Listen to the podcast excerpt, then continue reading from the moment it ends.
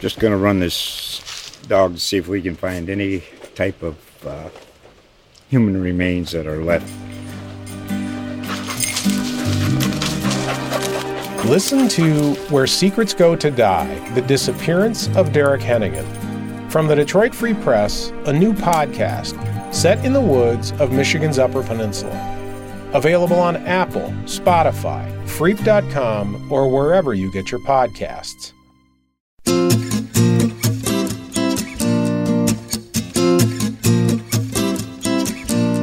From the feature staff at the Columbus Dispatch, this is Life in the 614.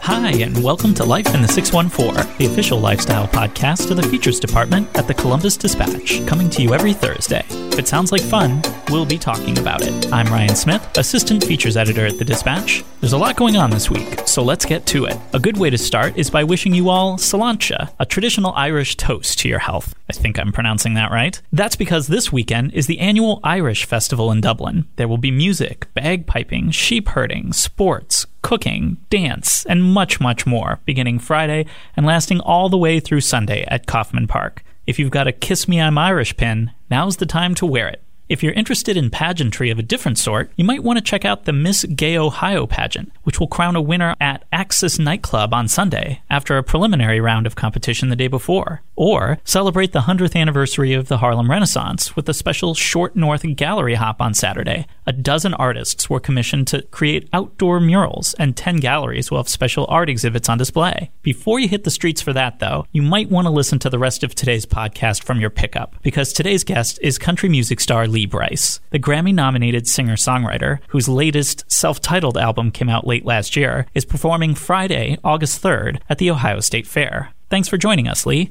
Absolutely. Thank you for having me. Oh, it's my pleasure. Where are you um, calling us from? Well, I'm in Nashville at the moment. I'm actually headed to, we're going to shoot a video for my latest single on the Radio Rumor. So we're shooting a video yesterday and today, and my bus will leave out tonight, and then we're headed on the road. Outstanding. Can you give us a little sneak preview maybe about what we can expect in the video? I can tell you this. It's kind of the farthest thing that you would probably imagine that the video would be about. You know, this song is, you know, kind of a small town, rumors getting around, you know, really quickly in a small town and small town vibes, and it's really cool and kind of bluesy and groovy. In this video, we just stepped it up. We wanted to do something different, so we stepped it up to a little bit more high fashion, really cool and like almost cinematic. And then the biggest part, the best part about it is my wife is in the video. So, and she's all sexy in the video. So it's going to be really cool. Nice. Well, we'll look forward to that. now, is it true that your wife was in one of your previous videos as well? She's actually been in two. So, well, yeah. So our wedding footage, our actual wedding footage, was in our song "I Don't Dance," and then also two singles ago, I had a song called called "Boy" that was out, and so my whole family was in the video, including my daddy and my my two little boys, and and Sarah was actually pregnant at that time. Oh so. wow! Now, will they be joining you out on the road? Not a whole lot, especially we got school, school coming in, and uh, you know we've always really tried to kind of keep them grounded and separated from that. And so when they do come on the road a couple times a year, it's it's a special thing. You know, it's treat. It's, it's something that's fun for them, and it's not like oh here we go again out with daddy on out you know on the tour bus. And I just don't want them to feel like that's you know real life at their moment in their time. You know what I mm-hmm. mean? Well, so I mean, some of your best songwriting is about real life. How do you find a way to balance? You know, trying to actually live one when you're on the road so much. you know, it's a very difficult thing, but one of the biggest parts is I've got to, I basically pulled all my work that I do even at home, say writing and recording. Normally I would do that at home. Any artist does that at home. Well, I build a studio in my bus and I bring writers out on the road so that when I'm out there, I can write songs and I can record them and I can start recording for my record. There's a lot of stuff, believe it or not, on even this last record that I recorded on my bus riding down the road. So that way I get a lot of that work done so that when I come home and I am home for say just two or three days of a week or two, those three days I can just be home, be with the kids, spend quality time, you know? Mm-hmm. The songs on your latest album are really personal. Creatively, how do you get into, you know, the right state to tap into those topics and, and how vulnerable does it make you feel when you're writing about that? Well, vulnerable is is something that you know I feel like it's I don't know. I guess you, know my favorite songs of other artists growing up were stuff that I could you could just tell that was you know them being honest. You know you know whether they wrote it or not. It you know you could just kind of feel those songs, and I've always been a sucker for that. I love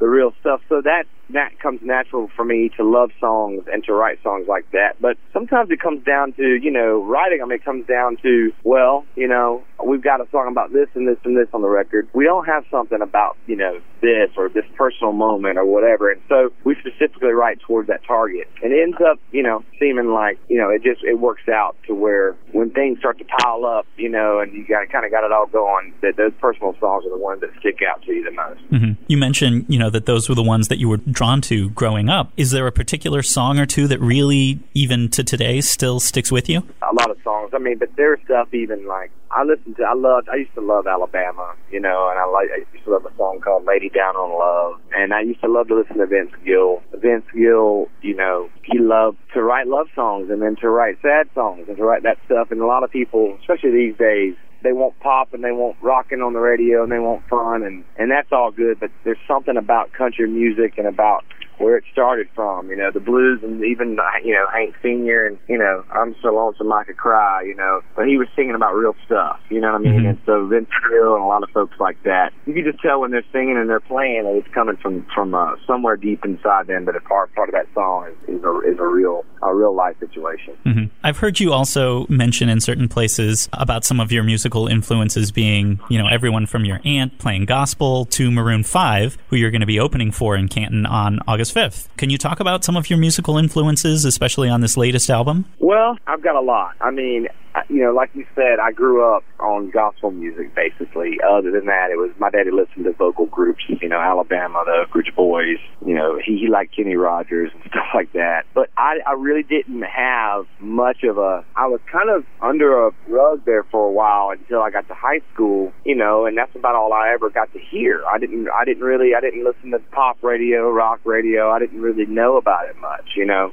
then a million things came flooding into my life as soon as I started hearing stuff. I was like, oh wow, I love it. So my musical range of what I love and truly what is a little part of all kind of stuff that I write is really a long list. I mean, everything from starting with Guns N' Roses and Pearl Jam, you know, in high school and stuff like that, up until you know Coldplay and Maroon Five, and you know a lot of the new stuff out that's now John Legend and John Mayer, and you know there's just so much that I love. That what I love about that though is that when I'm writing a song now, little pieces of it, it might be a little lick here or a melody there, or an approach to a lyric that come from somewhere, you know, between all of those kind of characters that I just, all those bands and artists and writers that I just named. And so it's a really long list, but a lot of those guys were big. But, you know, the gospel influences were probably, the, the, that's the root of all, you know, of all that's me. You know mm-hmm. what I mm-hmm. mean? That's the root of it. You know, there's a lot of, a lot of side notes to it, a whole lot. And I'm sure most artists are that way. But yeah, gospel's definitely where it still is rooted from. Okay. You mentioned pop. You know, there's a big debate, obviously, in the country community about the influence of pop in country music. What's your take on that? Well, I mean, pop's always it's always been creeping into country music. Country music's been ever changing since it started. I mean, and I would say probably, but it's always kind of been on its on its station. It was still a little different than everything else. You know, you know, it has definitely taken a, a bit more of a turn toward. You know, it's hard to tell sometimes. You know, a country song on the radio as a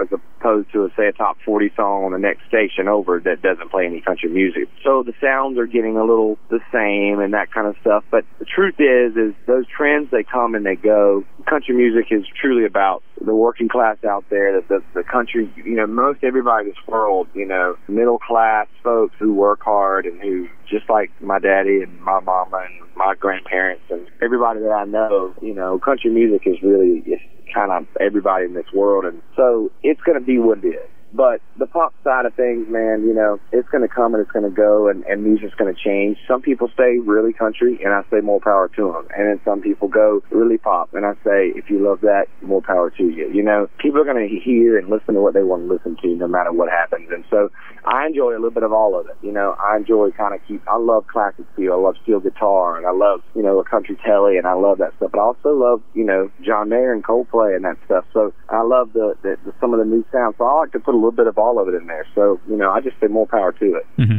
You mentioned your origins. I mean, you grew up in a small, tough town in South Carolina. How's that reflected yeah. in who you've become and in the music that you create? Well, you know, coming from where I come from and where a lot of country music musicians and artists have come from, I mean, we appreciate so much what we have, you know, if we, especially we have a little success and are able to pay our bills playing music, writing music. I mean, you know, I grew up digging ditches and pulling wire and, and building houses and you know, paving lots. I mean, I've done so much stuff in my life that I enjoy doing, you know, but man, I really love doing what I love doing now, you know, and so there's a big appreciation for what I'm doing, even though there's, you know, what I, what I do takes me away from home. I work really hard. It's not just getting up on that stage. That's the fun part, you know. There's a lot of hard work and sacrifice that goes into this, but you don't complain, you know, and you appreciate it with everything that's inside you. And, you know, growing up with those kind of working roots, you push through and you, you know, when you got 10 days in a row of 20 hour days, you just, you can push through because you, you, you know, I've, I've grown up working my whole life. So if I'm going to be working hard, you know, I'm glad that I can work in something that I love. Mm-hmm. Can you talk about the series of charity concerts that you've been doing too? Well, I mean, we do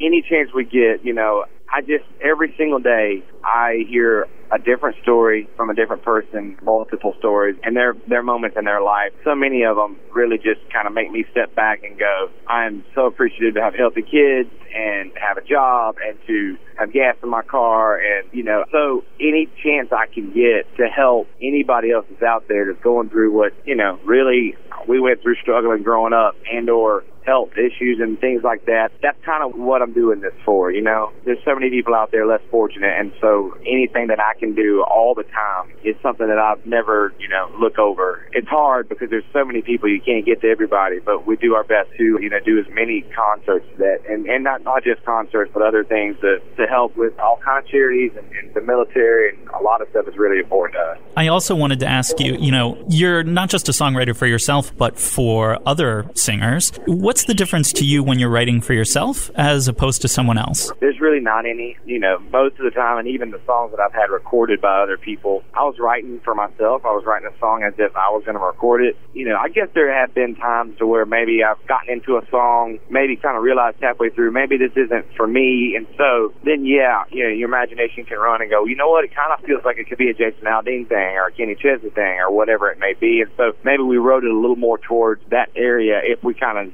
decide it. But for the most part, I just write songs, you know, to the level of to where I would record them and I would want them to be, you know, a big part of my career, you know, and then I've gotten fortunate enough, a few of them still resonated with some other folks and, you know, it's been a big part of my songwriting career, you know. What's the best line that you think you've written on your new album? I don't know. You know what? It could be the hook to uh to songs in the kitchen, you know. Songs in the kitchen, songs in the car, songs in the church and then songs from the heart. And so to me, if it comes from the heart, uh, if it comes from a real place, it doesn't matter if it's really pop or if it's really country or if it's really acoustic or if it's heavy or whatever it may be. I've never really cared about what genre a song was as long as I could feel and sense that it was, even if it was just the writer who wrote it, it came from somewhere real. And so I love that. I love that line. Mm-hmm. Can you maybe give people a preview of what they can expect on your concert Friday night? Well, I mean, I like to think of it like, you know, kind of a roller coaster. I, I'm not a just come out and slam it in your face the whole time, and I'm not, you know, obviously we don't want to sit around and bore anybody to death, you know. So I've seen a couple concerts, one in particular, a couple of times I saw Garth, you know, and, and Garth would take you on a, a wild ride, you know. He'd come and, you know, kick the lights out, but then he'd break it down to an acoustic guitar and, and hang his boots off the end of the stage and just have a moment with just him and the crowd. And, and I really love the, that. And I have always kind of modeled my, my shows after that and seeing that and when I was younger. And, you know, so I like the, I like the dynamics in a show. Um, and, uh, some people aren't that way, but that's just what I prefer. So kind of, for me, it's kind of like a roller coaster ride. We're going to get crazy and we're also going to hang loose a little bit. Now, I'd be remiss if I didn't mention that you're a former football player from Clemson, which has had a couple of memorable victories over Ohio State in recent years. Uh, you're not going rub that in at the concert, are you? no, I'm not. I uh, I'm not a gloater. I am proud. I'm proud of my boys for uh, for you know heck for ten seasons. I think now we've had you know maybe two lost seasons, so that's a good time for us. Had a lot of good years in the last couple of years. Like you said, have been really special. But I'm not gonna rub it in at all because uh, y'all got too good of a program. I don't want to eat my words later. Well, Lee, thank you so so much for not rubbing it in and for joining us here today. We're really uh, it was really wonderful to have a chance to speak with you. Well, absolutely. And so my wife is from Youngstown, Ohio, so you know it's kind of a second home up there. So we can't wait to get up there and see y'all, and it's gonna be fun. Outstanding. We'll give a little OH to the crowd, and I'm sure they'll give you an IO back. All right, that's what we'll do. All right. Thank you, sir. Yep, take care, Lee. And thank you for listening to Life in the 614. Don't forget to subscribe to the podcast on iTunes or Google Play Music. We hope to have you back next week. Until then, keep enjoying your own life in the 614. Just going to run this dog to see if we can find any type of uh, human remains that are left Listen to Where Secrets Go to Die The Disappearance of Derek Hennigan. From the Detroit Free Press, a new podcast set in the woods of Michigan's Upper Peninsula. Available on Apple, Spotify, Freep.com, or wherever you get your podcasts.